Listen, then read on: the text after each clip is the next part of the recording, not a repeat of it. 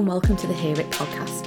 I'm your host, Rebecca Roberts, and I'll be speaking with guests about their work, research, and ideas on better engaging young people.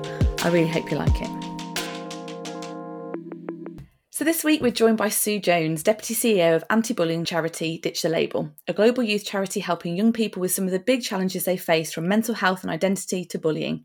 Their insights and annual bullying report provide a wealth of data on how young people are feeling, dealing with, and experiencing life. Sue, thank you so much for coming on the Hear It podcast today. You're very welcome. It's lovely to meet you. So, tell us a little bit about your career and how you landed at Ditch the Label and what it is you do there. Well, I've been at Ditch the Label for over eight years now, but I initially, um, when I left school, went into the slightly dry profession of banking. I think it appealed to the organisational nature and the compliance and that sort of stuff because it's something I do really enjoy. And then I was very involved around that time as well in volunteering around activism and equality because I was, when I was sort of like a teenager and slightly older, Section 28 was very much in the news and all the impact of that. And I was incredibly passionate um, about that particular thing and very involved in um, trying to actually gain equality around those issues. So I've never quite lost that desire for justice and for true equality. And they were very divisive times. Quite a long parenting break where I was raising my children, and then started volunteering um, with Ditch Label because it really appealed to me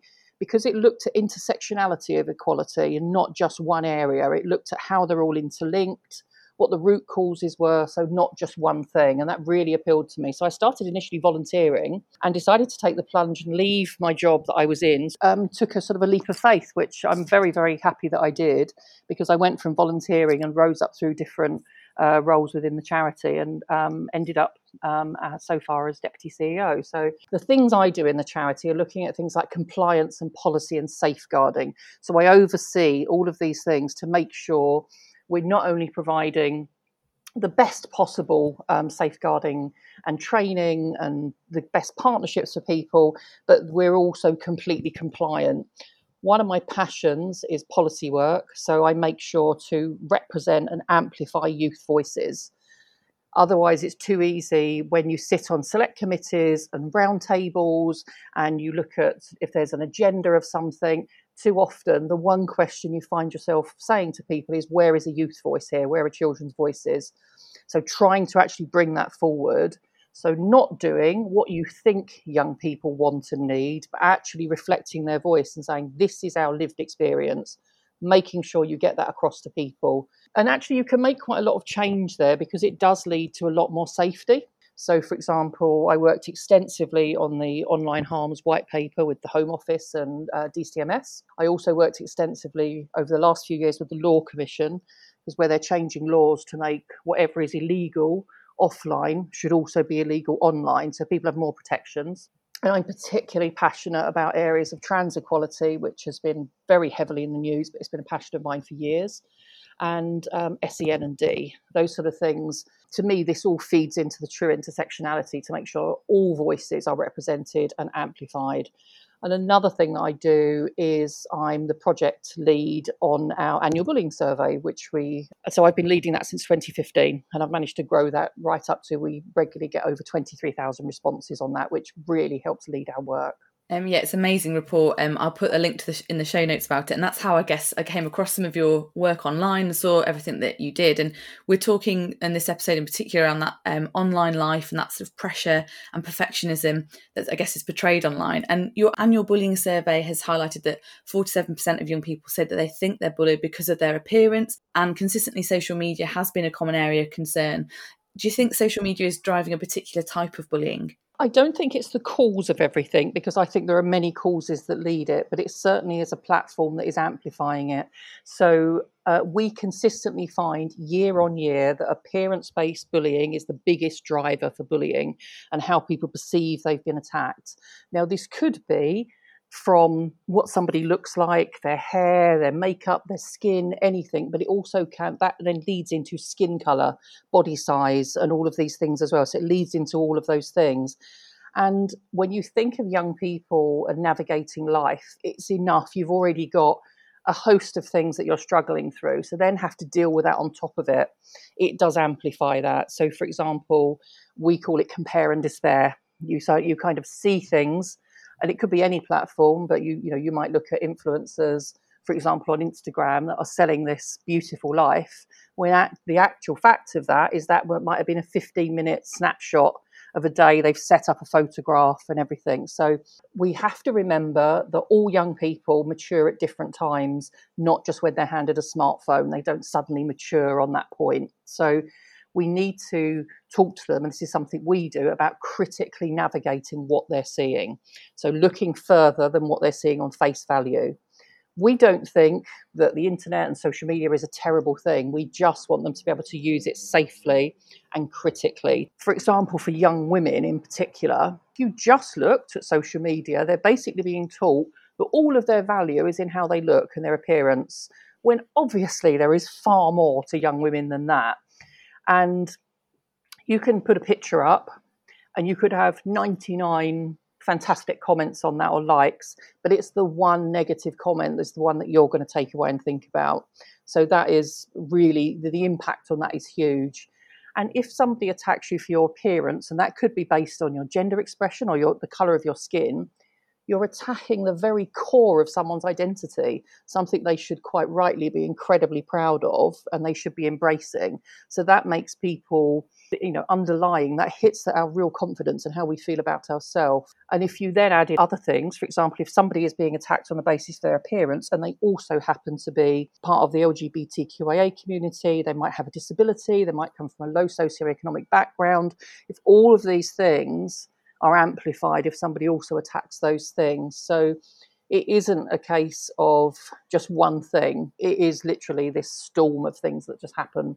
I mean, we were talking about this five years ago, and we did a partnership with Boohoo where we did a video on Insta life versus reality. And that's five years ago, and it has literally had over 74 million views. It's it literally went viral because we were saying, look, here's the finished product, and this is what's gone on behind it. So it's something that we're very passionate about, which um, it's digital literacy basically, or media information literacy. We need more of that, and we need to encourage young people to criticise what they're seeing and question what they're seeing. Yeah, and lockdowns provided somewhat of a perfect storm for this rise in loneliness um, amongst a generation that's already over indexing on feeling lonely. So, like the most connected, but they feel quite separate as well. So, plus this rise in screen time and, and social media, what concerns are there as we move out of the pandemic of how young people are going to be experiencing things? I think the concern, and we've seen this directly, is prior to the pandemic, there was this looming mental health crisis anyway. There was already pressure on services, young people were struggling. We've then gone headlong into a pandemic. We cannot expect anyone, even fully formed adults who are able to, you know, have complete autonomy over their lives are struggling. So the fact that you've got a young person navigating this and you mentioned before, it's a complete dichotomy. We're more connected than ever before, yet we actually say how lonely we are. So we do need to look at this. And there are real fears around young people returning to school. There's a, an absolute terror attached to that because they are more than any other time in history, young people are assaulted from all angles with media information. Is that true? Is that not? Obviously, papers and media and TV programs, it, it's all, it's like a clickbait so this is being absorbed by young people all the time. They sort of cannot escape it and it's become really divisive. So if you look at the political arena for example it used to be going back quite a few years that you had sort of like people on the right people on the left and there was somewhere this movable middle sort of liberal. That doesn't exist anymore.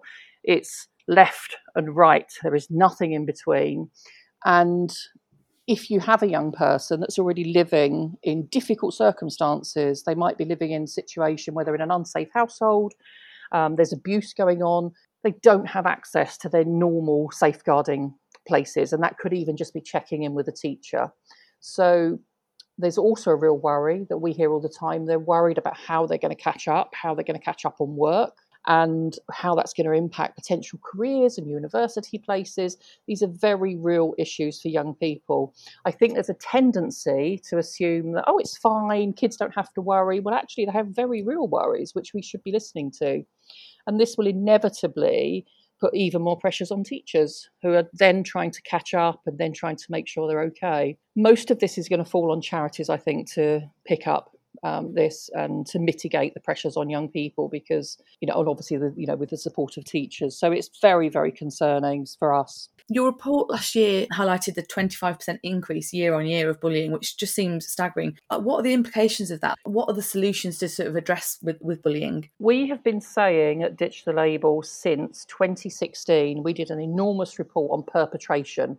Why do people bully? Prior to that, been advocating for years to not criminalise bullying as a criminal act because it is a behaviour now, some forms of bullying can be criminal, like theft and assault, and you know we appreciate that. But there was a move within the anti-bullying sort of sector to criminalise it as a behaviour, and we were absolutely against that because that would have mean you're criminalizing children and young people for something where they actually need help. So we wanted to look beyond that. We did an enormous report which looked at why people bully, and it really did start to make a change across the sector of how we look at this. These are young people in crisis and that need help.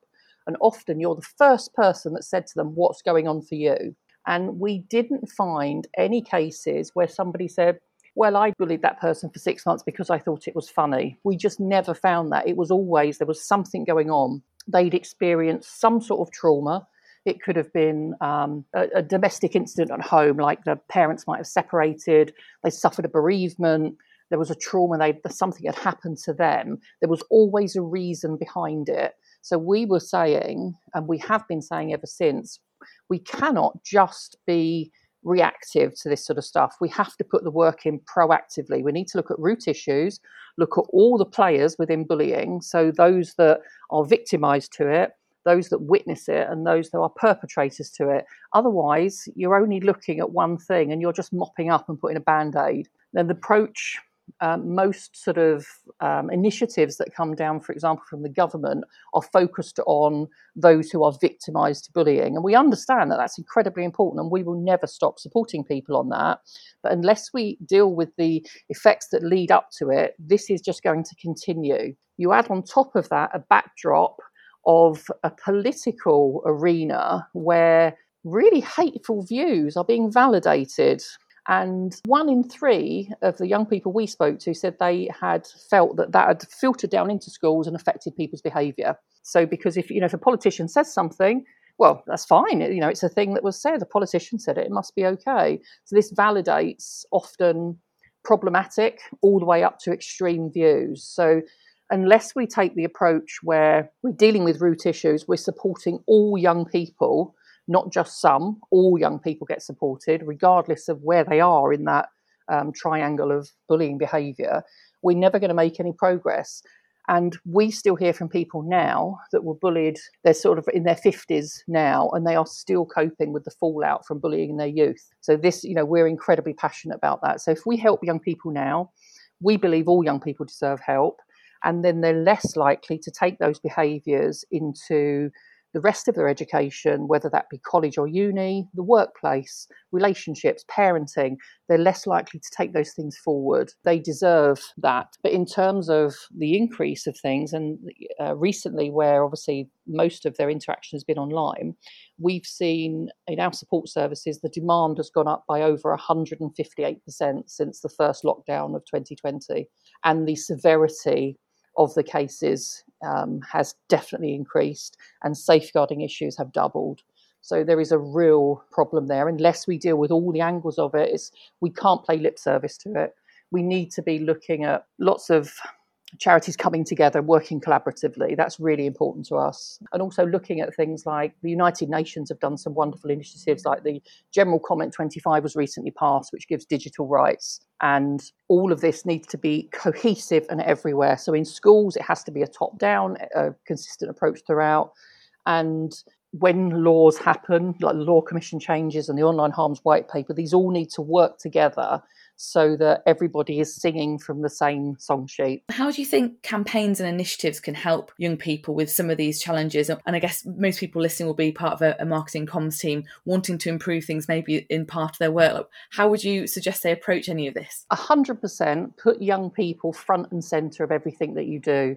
It's no good just to say we want to do well. They have to be involved in it. Nothing should happen without their input. We're not always right if we assume that we know what children and young people want and need. That could be, for example, you know there could be a certain fear that parents have that for example my children's getting groomed online constantly. Now whilst i'm saying obviously that does happen when you actually speak to young people it may not be happening to the extent that people are worried about. So resources are going into the wrong places. So you have to have their voice and you have to amplify their voice and ask them. Seek constructive criticism that's the best thing to do. For example, we have a youth task force. If we come up with a new program idea or we want to make changes to the website or whatever it is, we hand that over to people and we say, criticize that to pieces. What's good? What's bad? What should we get rid of? What don't you want to see? We do that through our surveys. So when we're talking to young people, we're saying, tell us what we're doing well, tell us what we're not doing well. We genuinely want that criticism um, and we embrace that. So anyone who is trying to do that with young people, you have to have them on board. And it isn't something to shy away from. It should be something we actually embrace and go to the hangouts that they are in, their digital hangouts. Don't just assume they're going to come to you. Obviously, I mean, we provide support so young people can come to us, but we also do this across all social media platforms. We go to gaming platforms, we partner with um, gaming companies to make sure we're where they are so it's no good just saying, well, you're getting bullied on a gaming platform, just step away from it. We'll go there and we'll provide support within that platform. So that's what we should be doing. Pivot and adjust your services to suit young people. We cannot always assume that what you were providing even five years ago is relevant today. It has to be um, what young people need. And don't shy away from asking difficult questions because ultimately, young people are absolutely amazing and they will be really honest with you. And they're really cluey. They they know what's going on and what they need. So don't shy away from it. Ask them and then amplify their voices. I love that. It always makes me um i feel the dread when someone says oh, well, i've got everything ready and um, they just need to sign up to my newsletter. I'm like why would they sign up to your newsletter? They have no interest. Like what what's in it for them? So um that's really good advice. Are there any brands campaigns or initiatives that you think do a particularly good job at engaging people? I mean there are a lot of brands that are trying really hard on other platforms. So, for example, a lot of brands are moving on to say TikTok the Washington Post used that very successfully.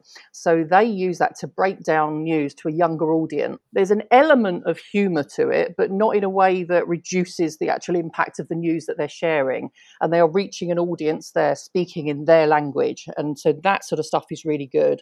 So brands, they have to appeal to Gen Z's sense of humor and the platforms that they're on and look at new forms of content. So, for example, if you get brands that use clapbacks on social media, this is really appealing to people, especially if that, that, that brand then doubles down on something. So if a brand is, for example, supporting a pride campaign and they come under criticism, and then they clap back and double down and saying, we're, you know, they do it in a humorous way, saying we're going to continue to be supportive. That sort of stuff is really successful because young people know when something is good or bad. They know whether there's honesty behind something or whether somebody's ticking a checkbox saying, oh, we've done our thing for diversity, we've done our thing for that. They know when that's going on. So they can see if it's genuine. And I think brands that do that well are the ones that do adapt to platforms like TikTok or, and all the other ones that will come out. And are there any um, books or podcasts or newsletters that you'd recommend? Recommend? I don't think anyone would be interested in my reading list, but a sort of a little bit of a plug. Our CEO um, has written a book called Fearless, which is aimed at all young people and it is aimed at improving confidence and self esteem. And it looks at fear. So it looks at why do we fear being judged and what can we do about it? What can we do about our fear of not fitting in or expressing emotions and things like that? So, and it's aimed at young people to try and actually give them practical tips to help them in a non patronising manner. Brilliant. I shall link that up in the show notes as well. Thank you so much for getting involved today. Thank you.